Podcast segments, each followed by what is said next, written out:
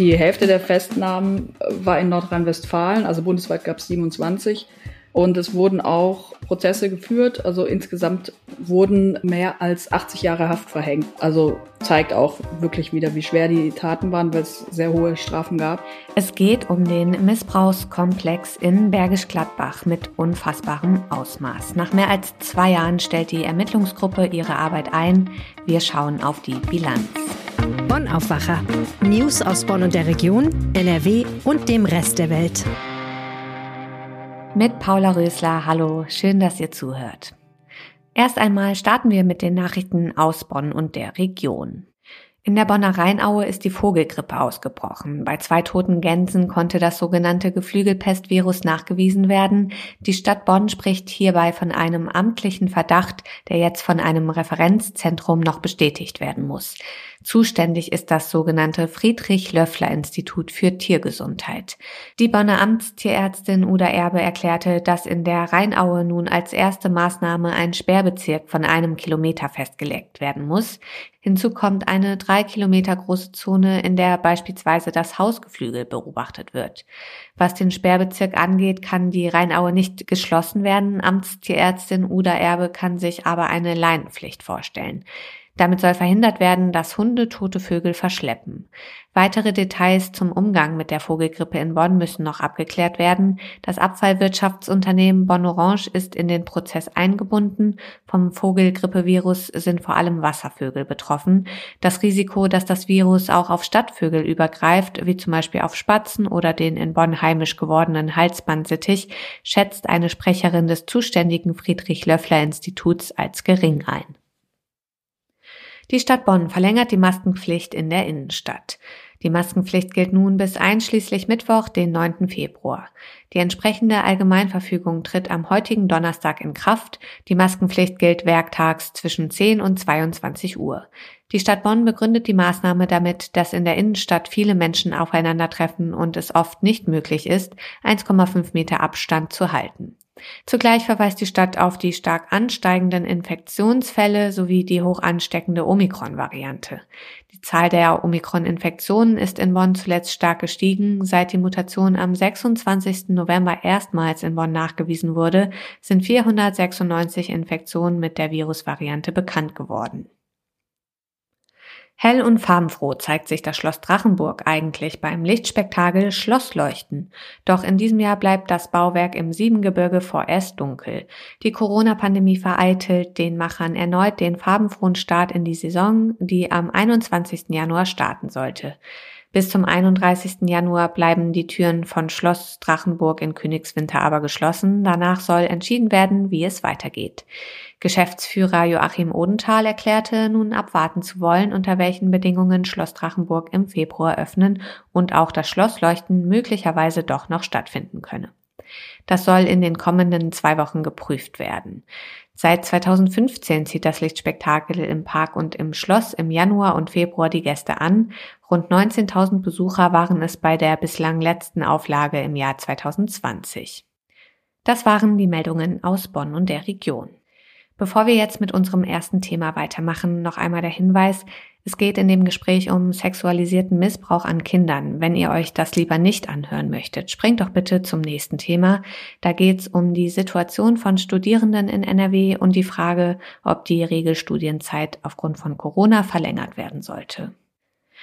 Jetzt blicken wir zurück auf den Oktober 2019. Polizeibeamte haben die Wohnung von Jörg L. durchsucht und dabei Mobiltelefone und Laptops mit pädokriminellem Material gefunden.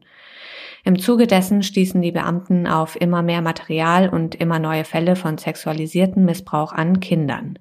Die Ermittlungsgruppe in diesem Missbrauchskomplex in Bergisch Gladbach stellt jetzt, nach mehr als zwei Jahren, ihre Arbeit ein. 65 Kinder konnten im Laufe der Ermittlungen befreit werden, doch für viele Beamte waren es auch wohl die belastendsten Fälle ihrer Laufbahn. Meine Kollegin Claudia Hauser aus dem NRW-Team war bei der Pressekonferenz des Ermittlungsteams dabei. Hallo. Hallo. Claudia, kannst du zu Beginn noch einmal kurz zusammenfassen, bitte, was nach den Durchsuchungen bei Jörg L. passiert ist? Ja, also es wurden da Unmengen an Daten und Chatprotokollen entdeckt in seinen Handys und in, in den Computern. Die wurden dann ausgewertet und dann hat man ähm, schnell gemerkt, dass man, dass sich das immer weiter auffächert, dass es tausende Tatverdächtige gab. Die Männer haben da Bilder, Videos ausgetauscht in den Chatgruppen. Und so hat man am Anfang 30 Beamte erstmal abgestellt, die den Fall bearbeitet haben und hat dann aber schnell gemerkt, dass das wohl nicht reichen wird. Man war dann eben dabei, das das größte pädokriminelle Netzwerk aufzudecken, das bis dato in, in Deutschland aufgedeckt wurde. Und so wurde dann in Köln die BAO Berg gegründet, das ist die besondere Aufbauorganisation Berg heißt es, mit einer landesweiten Zuständigkeit.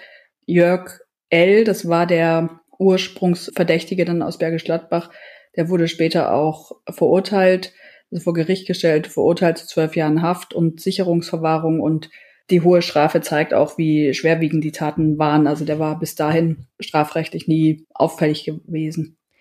Die Ermittlungsgruppe hieß ja, wie du schon gesagt hast, BAO Berg. Das steht für Besondere Aufbauorganisation. Was zeichnet diese besondere Ermittlergruppe aus? Es ist ein großes Ermittlerteam mit einer be speziellen Befehlsstruktur, ähm, wie die Polizei sie sonst nur bei Geiselnahmen zum Beispiel oder bei Terroranschlägen äh, nutzt oder einsetzt. So, so eine Aufbauorganisation wird immer dann gebildet, wenn der Einsatz besonders umfangreich ist, also wenn sich abzeichnet, dass es zeitlich einfach länger dauert oder dass es zum Beispiel auch eine bestimmte Führungsstruktur braucht, also weil, weil es sich über mehrere Bundesländer erstreckt, also die Ermittlungen. Und eigentlich ist es aber immer auf Wochen oder Monate begrenzt. Die BAO Berg war jetzt die längste Ermittlungsgruppe, die es in Köln gab in der, in der Geschichte der Kölner Polizei. Und in der Spitze waren da landesweit fast 400 Polizeikräfte und neun Staatsanwälte tätig. Jetzt wird diese Gruppe aufgelöst, weil die aktiven und drängenden Fälle abgeschlossen sind. Wie lässt sich denn die Arbeit der letzten zwei Jahre zusammenfassen? Die war sehr erfolgreich. Also die haben mehr als 400 Tatverdächtige identifiziert. Hunderte Ermittlungen wurden auch ins, ins Ausland abgegeben, in die USA, nach Finnland, Schweden, auch in die Schweiz, in sämtliche andere Bundesländer auch. Die Hälfte der Festnahmen äh, war in Nordrhein-Westfalen, also bundesweit gab es 27. Und es wurden auch Prozesse geführt. Also insgesamt wurden ähm, mehr als 80 Jahre Haft verhängt, wenn man es hoch, wenn man es alles zusammennimmt. Also zeigt auch wirklich wieder, wie schwer die Taten waren, weil es sehr hohe Strafen gab. Es wurden 65 Kinder identifiziert und, und aus ihren Situationen befreit. Die waren zwischen, also da gab es überall noch sexuellen Missbrauch auch, der ähm, zu der Zeit auch noch stattfand. Deshalb musste da auch schnell gehandelt werden. Die Kinder waren zwischen einem und 17 Jahre alt. Das jüngste Opfer war bei einer Vergewaltigung drei Monate erst alt. Ja, das ist unvorstellbar und du hast es gerade gesagt. In so einer Situation ist es natürlich das Wichtigste, die betroffenen Kinder da rauszuholen. Wie sind die Ermittler da vorgegangen? Ja, das wird oft mit Spezialeinheiten ähm, gemacht, also überfallartig, damit man die Täter überrascht und ihnen keine Möglichkeit gibt, Daten zu löschen. Sie haben oft auch sehr gut gesicherte Mobiltelefone, allein dass das Umfeld nichts mitkriegt. Und das dauert sehr lange, die äh, zu entschlüsseln. Deshalb gewinnt man natürlich viel Zeit, wenn man so ein Telefon im entsperrten Zustand äh, bekommt und deshalb eben diese überfallartige Durchsuchung. Dann, ähm, wenn irgendwie äh, Ermittlungsakten von Köln etwa nach Hamburg geschickt werden mussten, wurden auch Hubschrauber eingesetzt, damit es möglichst schnell geht. Es wurden äh, Datenspeicherspürhunde vermehrt eingesetzt. Anfangs gab es sie nur sehr wenige in, in NRW. Jetzt inzwischen auch im im Zuge der ganzen Ermittlungen wurden hier auch eigene Hunde ausgebildet, die jetzt immer eingesetzt werden und sehr erfolgreich auch Datenträger entdecken und finden. Ähm, es gab Datensticks, die hinter Küchenzeilen versteckt waren. Also die Ermittler haben in einer Wohnung vier Tage lang äh, alles ausgeräumt, um, um eben alles zu finden. Also haben sie haben da sehr viel Arbeit reingesteckt. Und es geht eben immer darum, die Kinder schnellstmöglich rauszuholen aus ihrer Situation. Und der Leiter der Ermittlungsgruppe, Michael Esser, der hofft, äh, so hat er es gesagt bei der Pressekonferenz, der hofft jetzt auf die nötige Hilfe von der Gesellschaft für die Kinder, ähm, weil dann äh, hat sich die Arbeit auch gelohnt, meint er. Das ist ja so ein riesiger, unfassbar schrecklicher Tatkomplex und sicher eine enorme Belastung für die Beamten, die in der BAO gearbeitet haben. Wie haben Sie die vergangenen zwei Jahre erlebt? Der Michael Esser hat äh, gesagt, dass die Mitarbeiter oft an ihre Grenzen gestoßen sind Also abgesehen von der vielen Arbeit, manche haben bis zu 1000 Überstunden geleistet, gab es auch eine starke emotionale Belastung. Die Mitarbeit in der BAO war immer auf freiwilliger Basis. Also wer mit der Sichtung der Bilder und Videos von, vom Kindesmissbrauch nicht klarkam, der konnte die auch wieder verlassen. Das haben auch einige getan. Drei Beamte sind seitdem nicht mehr dienstfähig. Also so sehr hat sie das mitgenommen. Es war auch schlimm für die Beamten zu sehen, dass zum Beispiel die Kinder, die sie aus den Familien genommen haben, dass die ja gar nicht wussten, wie ihnen geschah und dass sie ja schrecklicherweise an den sexuellen Missbrauch so gewöhnt sind, dass sie ihre Bezugsperson, den Vater, den Onkel dann natürlich trotzdem vermissen. Und das alles war ähm, schwer mit anzusehen für die Beamten. Du sprichst es schon an. Wie geht's jetzt weiter, wenn die Ermittlungsgruppe aufgelöst wird? Denn klar ist ja, im Bereich Pädokriminalität gibt es eine riesige Dunkelziffer. Es gibt wahrscheinlich mehr Fälle, als man sich das vorstellen kann. Also für die Kinder wird es erstmal um, um die Bewältigung des Ganzen, die Aufarbeitung gehen. Ähm, auch die Beamten werden nicht allein gelassen. Die haben, hatten ähm, Tag und Nacht äh, die Möglichkeit, sich Unterstützung zu holen. Es gibt immer noch viele offene Spuren. Also insgesamt wurden fast ähm, 5000 Datenträger sichergestellt. Da gibt's noch einiges zu sichten natürlich. Es gab allein auf einem Handy über 130.000 Bilder. Also das ist, da sieht man mal, was es für eine Dimension hat, was da noch gesichtet werden muss.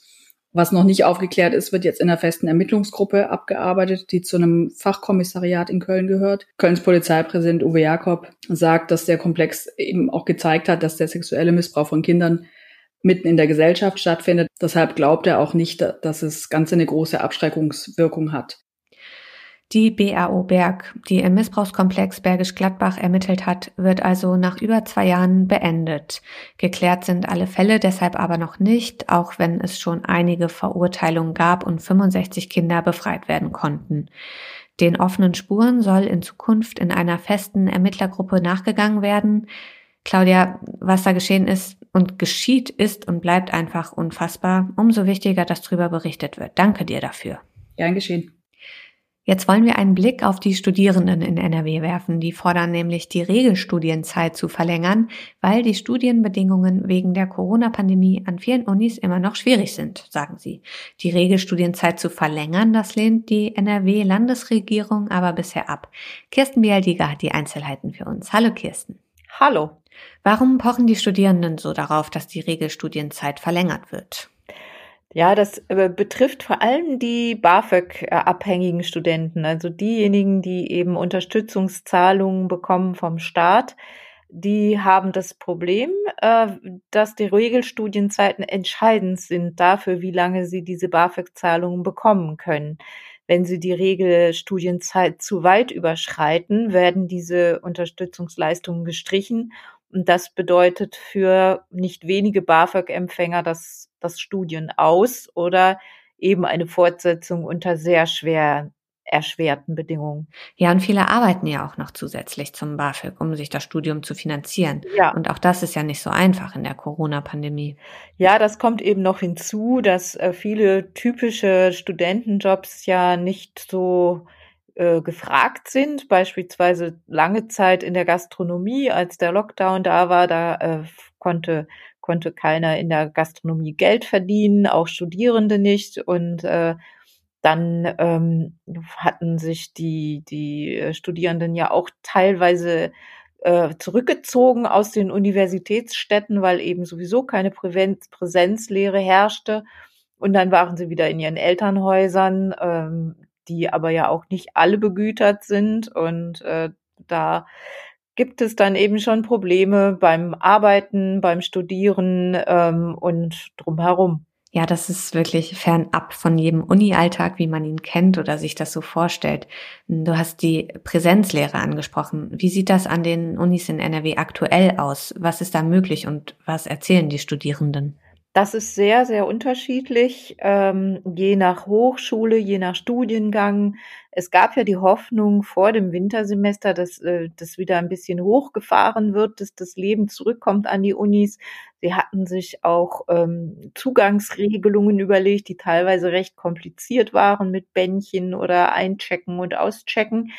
Ähm, ja, das alles ähm, könnte in nächster Zeit wieder obsolet sein, aber es ist auch trotz all dieser Anstrengungen so, dass viele, viele Studierende nach wie vor überwiegend im Homeoffice sitzen, beziehungsweise im wie soll man das nennen bei Studierenden? Ähm, ja, Homestudying. Homestudying. Genau.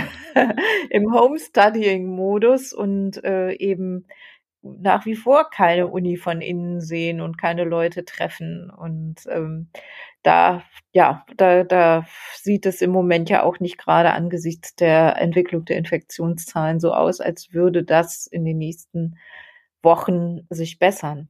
Mhm, und dabei wissen wir oder erinnern wir uns ja auch alle äh, auch an die ein oder andere Vorlesung, aber vor allem an die geselligen Momente im Studium, dass das wegfällt, macht den Studierenden sicher zu schaffen. Ähm, gerade vor wenigen Tagen gab es eine Umfrage, die von den psychosozialen Beratungsstellen der Universitäten veröffentlicht wurde und die haben festgestellt, dass sie überhaupt nicht mehr nachkommen. Die Nachfrage nach psychosozialer Beratung ist so groß, die Studierenden sind so ähm, darauf angewiesen jetzt und, und suchen dringend nach Hilfe, weil es ihnen eben, und das kann man sich ja auch vorstellen, nach, nach vier Semestern überwiegend im äh, Home-Lernen äh, überhaupt nicht mehr, dass ihnen da überhaupt nicht gut mitgeht und dass sie also wahrscheinlich viele auch anfangen, an ihrem Studium zu zweifeln. Ja, das kann man sich sehr gut vorstellen und dann wiederum auch irgendwie nicht vorstellen. Wirklich absurde Situation.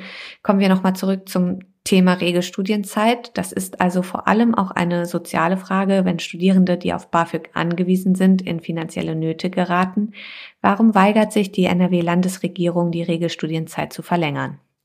Die Ministerin sagte im Wissenschaftsausschuss, ähm, dass sie das jetzt prüfen will. Offenbar hat das Vorbild anderer Bundesländer doch etwas bewirkt. In Hessen, in Bayern und in Sachsen ist nämlich schon entschieden worden, die ähm, Zeit zu verlängern, die Regelstudienzeit.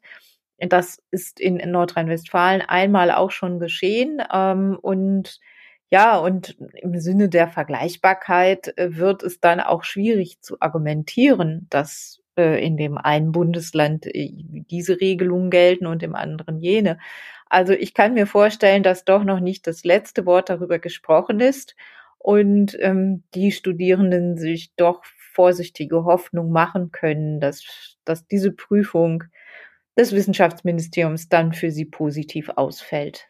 Kirsten Bialdiger hatte die Infos zum Thema Regelstudienzeit. In anderen Bundesländern wurde die schon verlängert. In NRW steht das aber noch auf dem Prüfstand. Wir halten euch hier auf dem Laufenden, wie es weitergeht. Danke, Kirsten. Gerne. Und auf diese Meldung möchten wir euch noch kurz hinweisen. Heute treten in NRW die neuen Corona-Regeln in Kraft. 2G Plus oder Booster in weiten Bereichen des gesellschaftlichen Lebens.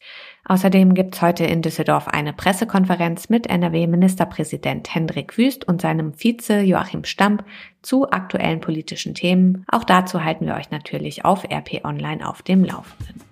Zum Schluss das Wetter. Das hat heute einen Mix aus Sonne, Nebel und Wolken im Angebot bei 3 bis 6 Grad. Das war der Aufwacher vom 13. Januar. Mein Name ist Paula Rösler. Ich sage Tschüss und bedanke mich fürs Zuhören. Kommt gut durch den Tag. Mehr Nachrichten aus Bonn und der Region gibt's jederzeit beim Generalanzeiger. Schaut vorbei auf ga.de.